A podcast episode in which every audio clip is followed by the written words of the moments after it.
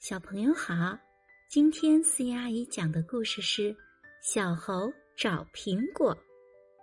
小猴子有一个又红又大的苹果，他舍不得吃，天天带着它出去玩。一天，小猴子在小河边玩，把苹果弄丢了。他四处寻找，见人就问，可是却没有找到。这天，他听到小灰兔说。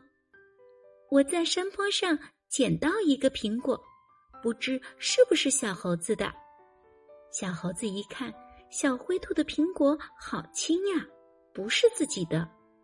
可他又想，反正我的苹果已经找不到了，有总比没有强啊。所以他立刻就说是自己的。虽然好难吃，他还是把苹果吃了下去。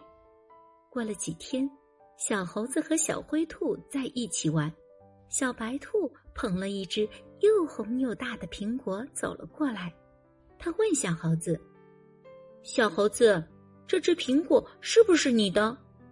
小猴子一看，正是自己丢的那个苹果。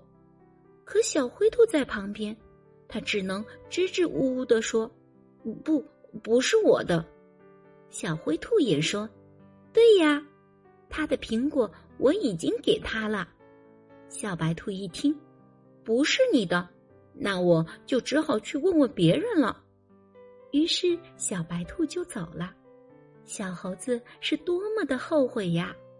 小朋友，非己勿贪，非己之力先毫勿占，非己之意分寸不取，不是自己的东西不能拿。